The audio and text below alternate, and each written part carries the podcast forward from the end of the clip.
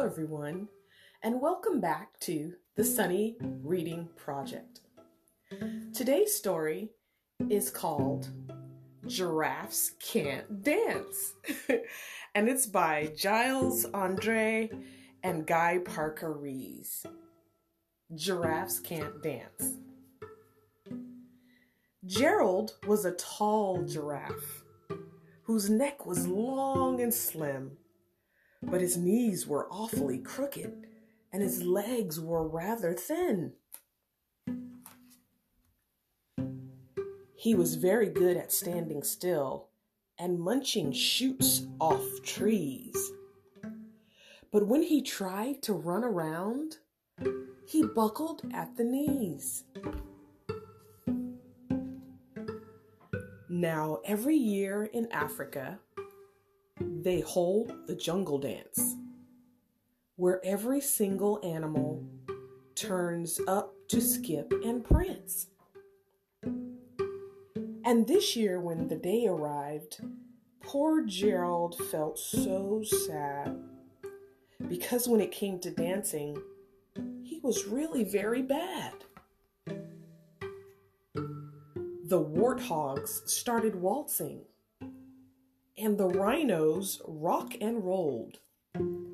The lions danced a tango that was elegant and bold. The chimps all did a cha cha with a very Latin feel. And eight baboons then teamed up for a splendid Scottish reel. Gerald swallowed bravely as he walked towards the floor. But the lions saw him coming and they soon began to roar.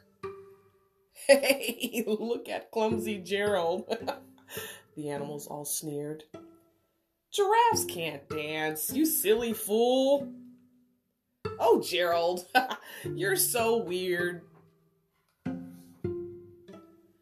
Gerald simply froze up. He was rooted to the spot. They're right, he thought. I'm useless.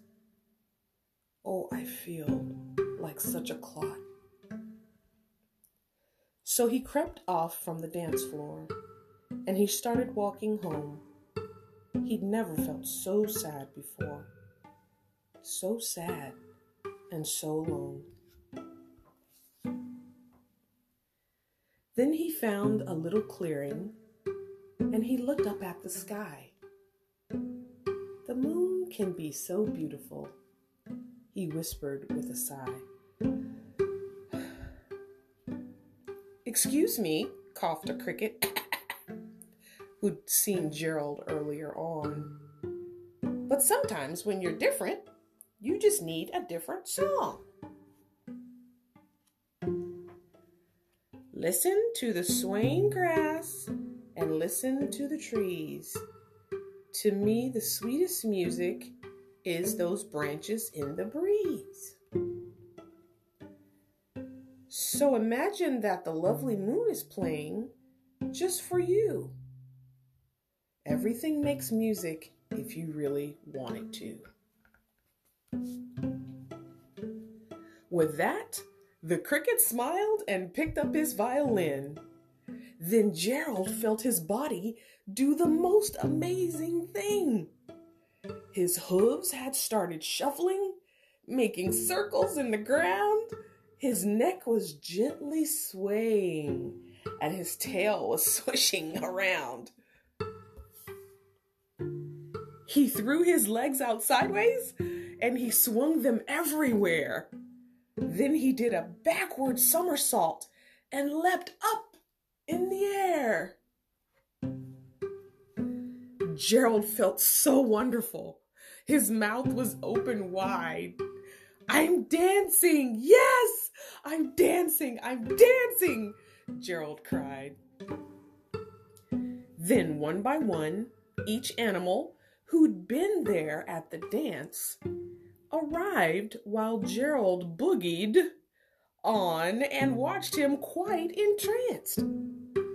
They shouted, It's a miracle! We must be in a dream! Gerald's the best dancer that we've ever, ever seen! How did you learn to dance like that? Please, Gerald, tell us how. But Gerald simply twirled around and finished with a bow. Then he raised his head and looked up at the moon and stars above. We all can dance, he said, when we find music that we love. The end. And thank you for listening.